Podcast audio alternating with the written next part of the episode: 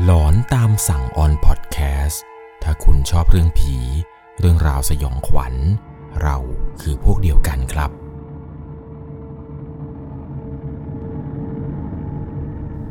สวัสดีครับทุกๆคนครับ ขอต้อนรับเข้าสู่ช่วง หลอนตามสั่ง อยู่กับผมครับ 11LC เรื่องราวในวันนี้นะครับเป็นประสบการณ์สยองขวัญที่เกิดขึ้นในหมู่บ้านเล็กๆ แห่งหนึ่ง ที่จังหวัดสกลนคร ต้องบอกว่าเรื่องราวเรื่องนี้ครับ เป็นเหตุการณ์ที่สยองขวัญมากๆ และคนในหมู่บ้านเนี่ยก็บอกเป็นเสียงเดียวกันเลยครับว่า เรื่องราวที่เกิดขึ้นนี้ นับว่าเป็นเหตุการณ์ที่เฮี้ยนที่สุด เท่าที่เคยเกิดขึ้นมาในหมู่บ้านเลย มันมีอยู่เหตุการณ์หนึ่งครับ เมื่อมีคนในหมู่บ้านเนี่ยเสียชีวิต แล้ววิญญาณคนที่เสียชีวิตนี้ครับ ออกอารวาสเฮี้ยนหนักมาก และวิญญาณที่ตายไปนี้ครับไม่ได้เป็นวิญญาณที่ตายปกติ เนื่องจากว่าวิญญาณที่ตายนี้ เป็นวิญญาณตายทั้งกลม แม่ลูกอ่อนเสียชีวิต วิญญาณจึงเฮี้ยนเป็นพิเศษ ก่อนจะเข้าไปรับชมรับฟังกันใน EP นี้นะครับ ก่อนอื่นเนี่ยต้องบอกเลยว่า จะต้องใช้วิจารณญาณในการรับชมรับฟังกันให้ดีๆ เรื่องราวในวันนี้ครับ ถูกส่งมาจากผู้ฟังทางบ้านท่านหนึ่ง ชื่อว่าคุณตาลนามสมมุติ คุณตาลได้ส่งเรื่องนี้เข้ามาในแฟนเพจ Facebook 1LC ครับ บอกว่ามันมีเหตุการณ์เกิดขึ้นในหมู่บ้านเล็กๆ แห่งหนึ่งที่จังหวัดสกลนคร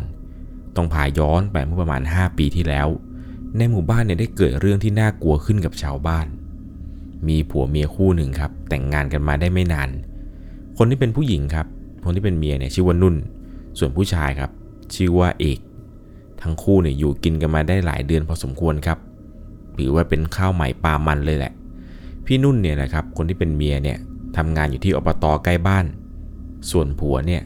จะต้องลงใต้ไปทำงานอยู่ที่จังหวัดหนึ่งครับ ผัวเนี่ยทำงานเป็นไต่เรือ นานๆเนี่ยก็จะกลับมาบ้านที่สกลที แต่ทั้งคู่เนี่ยก็อยู่กินมาได้กันสักพักหนึ่ง จนกระทั่งพี่นุ่นครับ คนที่เป็นเมียนี้ แกตั้งท้อง แล้วแกเนี่ยก็แพ้ท้องหนักมากครับ กินอะไรเข้าไปก็อ้วก กินอันนู่นกินนี่เข้าไปเนี่ยก็อ้วกมาแบบนั้นหมด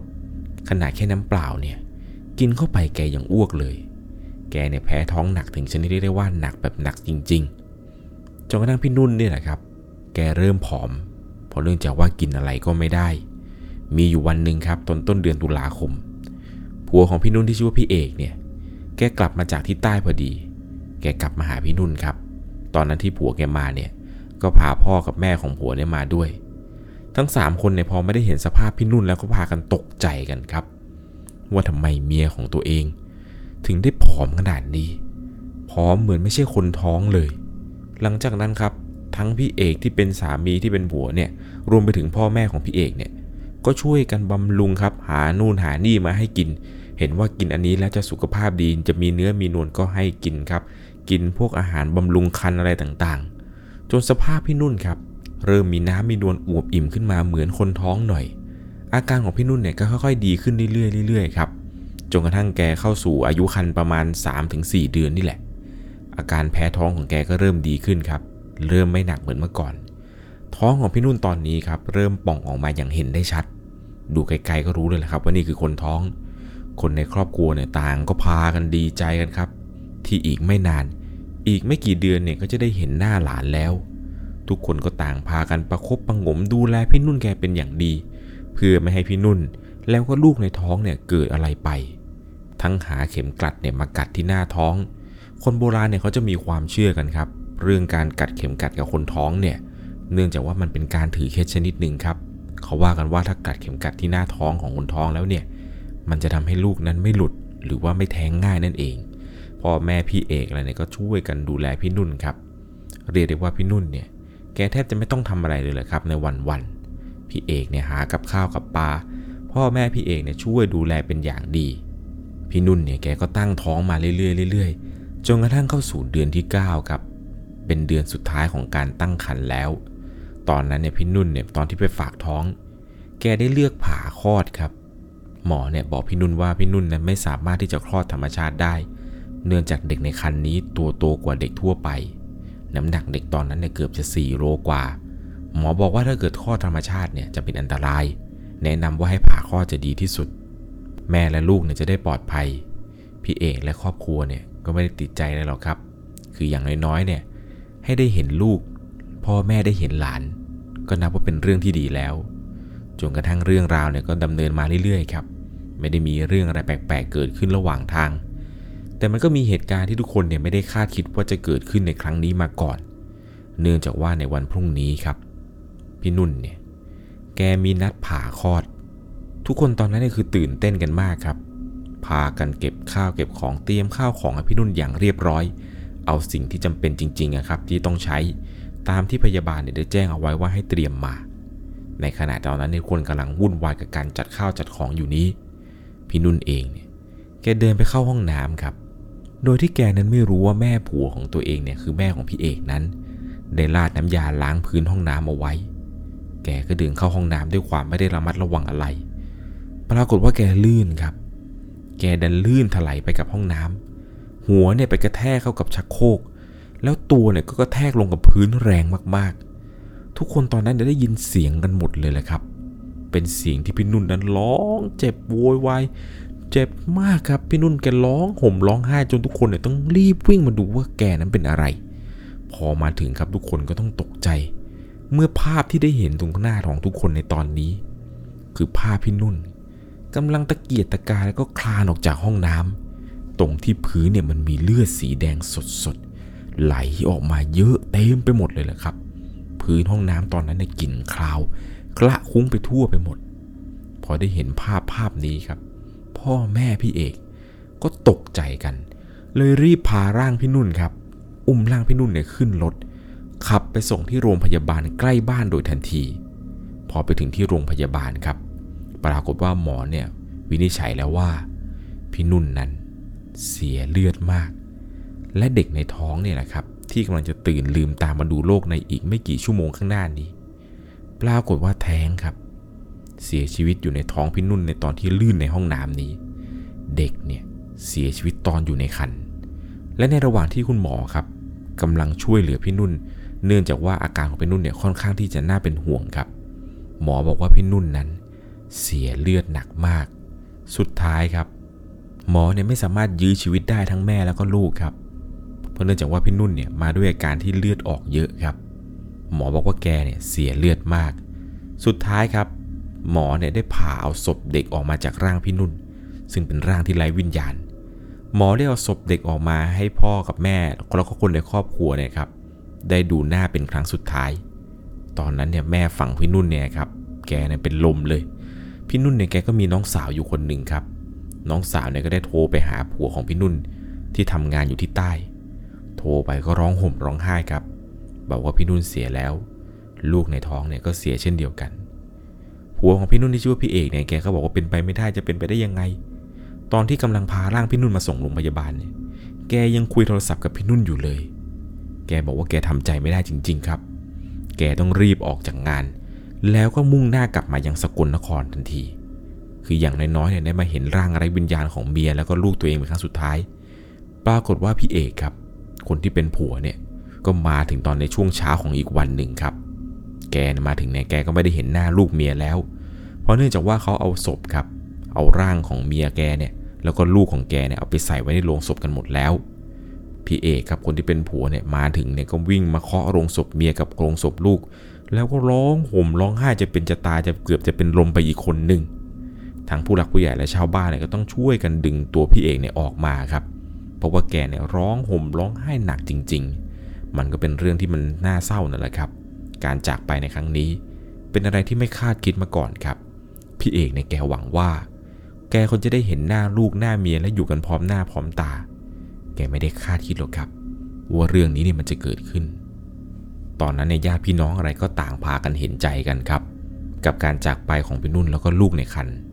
ซึ่งตอนนั้นเนี่ยชาวบ้านก็มีการดำเนินพิธีกันต่อ เย็นวันนี้ครับ จะมีการสวดพระอภิธรรมศพในคืนแรก ศพของพี่นุ่นเนี่ยตั้งอยู่ที่บ้าน ในวันนั้นเนี่ยแขกญาติพี่น้องอะไรต่างๆ เนี่ยเมื่อได้รู้ข่าวครับว่าแกเสียชีวิตเนี่ยก็ต่างพากันมานั่งฟังสวดศพในคืนแรก พอเมื่อพระมาถึงครับก็ได้มีการจุดธูปจุดอะไรต่างๆ พระที่นิมนต์มาเนี่ยก็เริ่มขึ้นบทสวดบทแรก ทันทีที่พระกำลังท่องบทสวดขึ้นมานี่แหละครับ ปรากฏว่าทุกคนได้ยินเสียงเคาะครับเป็นเสียงเคาะเสียงดังมาก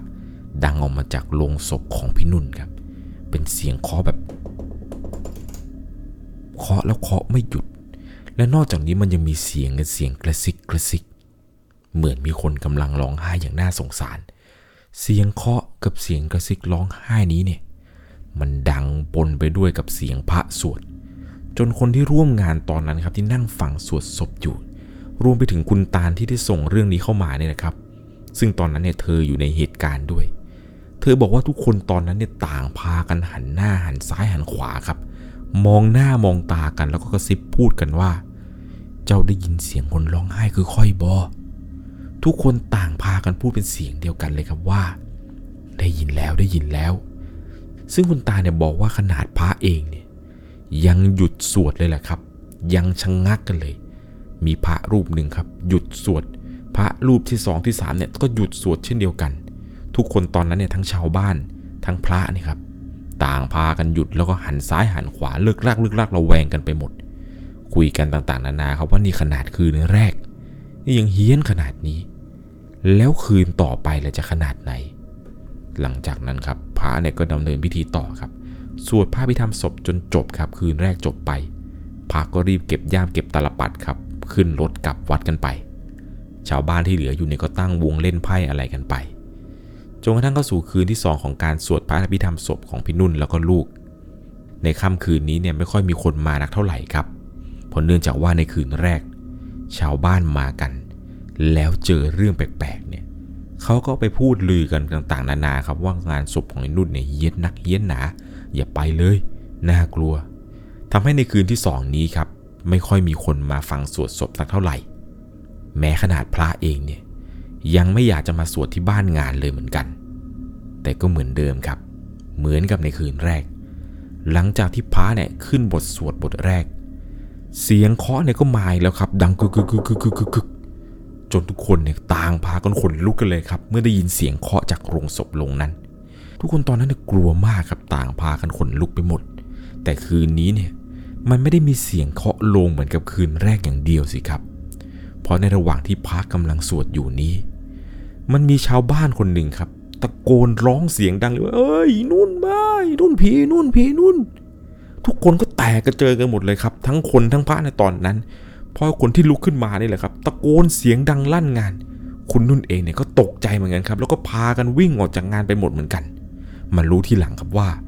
ชาวบ้านคนนั้นที่ตะโกนว่าผีนุ่นมาผีนุ่นมาเนี่ย แกเห็นมีผู้หญิงคนหนึ่งครับ ยืนร้องห่มร้องไห้ อุ้มลูกยืนอยู่บนโรงศพเลยพอแกมองขึ้นไปก็ได้เห็นว่าใบหน้าของผู้หญิงคนนั้นที่ยืนอุ้มลูกร้องไห้อยู่เนี่ย มันคือใบหน้าของพี่นุ่นครับ เป็นใบหน้าที่ซีดๆตอบตตาเนี่ยเลือก อุ้มลูกเอาไว้อยู่ในมือพอแกเห็นแบบนั้นแกก็เลยตกใจครับแล้วก็ตะโกนเสียงดัง พอชาวบ้านได้รู้ครับ ว่าแกเห็นอะไรเนี่ยต่างพากันขนลุกสู้กันไปหมดเลยครับในคืนนั้น พากันแยกย้ายกลับบ้านกันไปหมดเลย วงไฮโลวงไพ่ที่เคยตั้งกันเมื่อคืนแรกเนี่ยก็ไม่มีใครอยู่เลยเลยครับ คืนนี้ที่บ้านงานเนี่ยไม่มีใครกล้าอยู่ด้วยสักคน แตกกระเจิงกันหมดเลยแหละครับ ทั้งคนทั้งพระ ทางใครทางมัน จนกระทั่งเข้าสู่คืนสุดท้ายครับ คืนที่สามคืนนี้เนี่ยเรียกได้ว่าไม่มีใครเลยแหละครับ ที่มาฟังพระสวด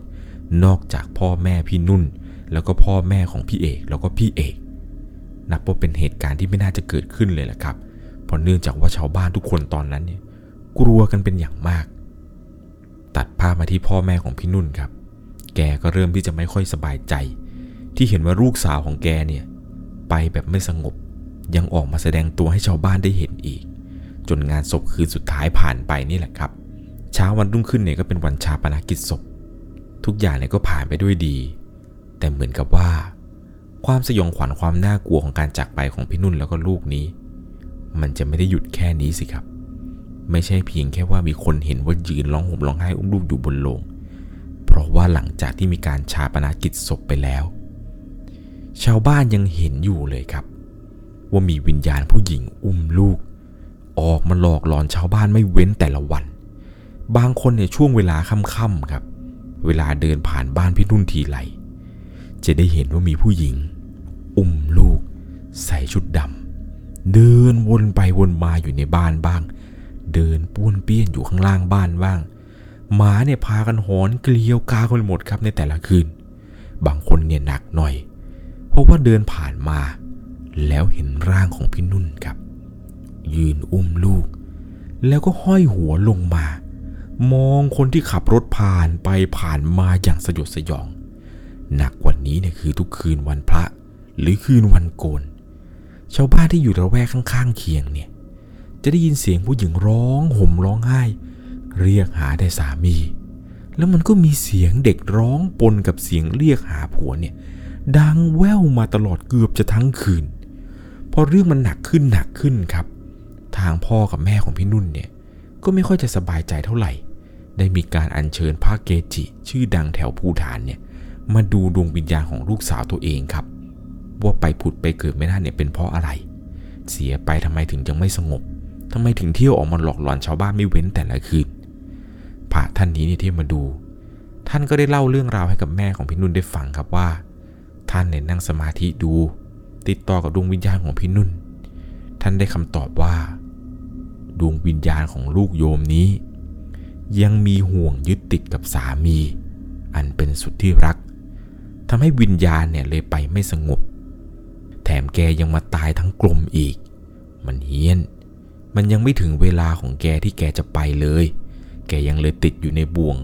ติดอยู่ในเรื่องอดีตที่แกยังมีชีวิตอยู่ เลยทำให้ลูกของโยมเนี่ยไม่ได้ไปไหนสักที ยังคงติดอยู่ในวิบากกรรมอันนี้อยู่ พอพ่อกับแม่พี่นุ่นได้รู้เรื่องแบบนี้ครับ ก็พากันร้องห่มร้องไห้ขึ้นมาอีกครั้ง ท่านก็เลยแนะนำครับว่า ถ้าจะให้ดวงวิญญาณของลูกโยมเนี่ยสงบจริงๆ คือไม่ออกมาหลอกหลอนชาวบ้านเนี่ยท่านแนะนำว่าให้สร้างศาลเอาไว้ที่หน้าวัด ปรากฏว่าพ่อกับแม่ของพี่นุ่นครับ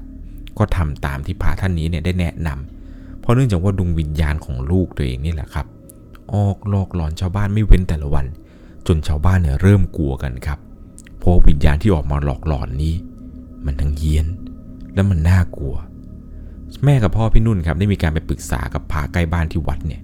ปรากฏว่าท่านเนี่ยก็บอกว่าให้ไปสร้างศาลได้ แต่ไปตั้งอยู่ตรงต้นโพร้อยปีครับ อยู่ในวัดนี่แหละ ผมขออนุญาตที่จะไม่เอ่ยชื่อวัดนะครับ เพราะเนื่องจากว่าวัดแห่งนี้เนี่ยมีอยู่จริง ๆ ครับ ศาลศาลนี้ที่ตั้งอยู่เนี่ยก็มีอยู่จริง ๆ แต่ผมจะใบ้ให้ฟังอย่างนี้แล้วกันครับว่าศาลของพี่นุ่นเนี่ยนะครับที่ชาวบ้านเนี่ยช่วยกันสร้าง ตั้งอยู่ติดกับต้นโพร้อยปี อยู่ในวัดวัดหนึ่งที่จังหวัดสกลนคร หลังจากตอนนั้นครับที่มีการสร้างศาลอะไรแล้วเนี่ยวิญญาณเนี่ยก็ไม่มีการออกมาหลอกหลอน ไม่มีการออกมาให้ได้เห็นเหมือนกับเมื่อก่อนอีกเลย แต่ก็จะมีบางวันครับ ที่เป็นวันพระวันโกนเนี่ย มักจะได้ยินเสียงเด็กร้องออกมาจากในศาลบ้าง แต่ก็ไม่ได้หนักเท่ากับเมื่อก่อนแล้ว เรื่องราวทั้งหมดนี้ มันก็เป็นเหตุการณ์ที่เกิดขึ้นในหมู่บ้านแห่งหนึ่งครับ ที่จังหวัดสกลนคร ที่คุณตาผู้ฟังทางบ้านนามสมมุติท่านนี้เนี่ยได้ไปพบเจอมา คุณตาเนี่ยบอกว่าตอนที่เหตุเกิดเนี่ยนะครับ วิญญาณพี่นุ่นออกอารวาสเนี่ยคือเฮี้ยนจริง ๆ คนในหมู่บ้านเนี่ยไม่กล้าอยู่กันเป็นสุขเลยแหละครับ กลัวกันไปหมดกลางค่ำกลางคืนเนี่ยไม่มีใครกล้าขับรถผ่าน หรือเดินผ่านช่วงเวลาพระอาทิตย์ตกดินไปแล้วเลยเพราะว่ามีคนเจอ เจอแบบเจอหนักจริง ๆ มันน่ากลัวครับ คุณตาลบอกว่าตอนผีปอบออกอารวาสเนี่ยยังไม่น่ากลัวเท่ากับวิญญาณพี่นุ่นเนี่ยออกอารวาสเลยแหละครับ นี่ก็เป็นประสบการณ์สุดหลอนครับ ที่ผู้ฟังทางบ้านท่านนี้เนี่ยได้ส่งเข้ามา ผมต้องบอกเลยครับว่าเรื่องราวในแบบนี้เนี่ยน่ากลัวนะครับ เรื่องราวเกี่ยวกับวิญญาณการตายทั้งกลมวิญญาณอุ้มลูกอะไรแบบนี้เนี่ยในอดีตเนี่ยก็เคยมีตัวอย่างโด่งดังในอดีตมาแล้วนะครับ ผมขออนุญาตที่จะไม่พูดก็แล้วกัน เรื่องราวในแบบนี้นะครับต้องใช้วิจารณญาณในการรับชมรับฟังให้ดีๆ เพราะว่าเหตุการณ์ทั้งหมดที่เกิดขึ้นนี้ เป็นเหตุการณ์ที่เกิดขึ้นจริง ๆ เลยแหละครับ ยังไงแล้วนะครับถ้าผู้ฟังทางบ้านท่านใดเนี่ยมีประสบการณ์เรื่องราวหลอนๆที่เกิดขึ้น หรือได้ไปรับฟังเรื่องราวอะไรหลอนๆมาจากเพื่อน จากพี่จากป้าแล้วนะครับ ส่งมาได้ครับที่แฟนเพจ Facebook 1LC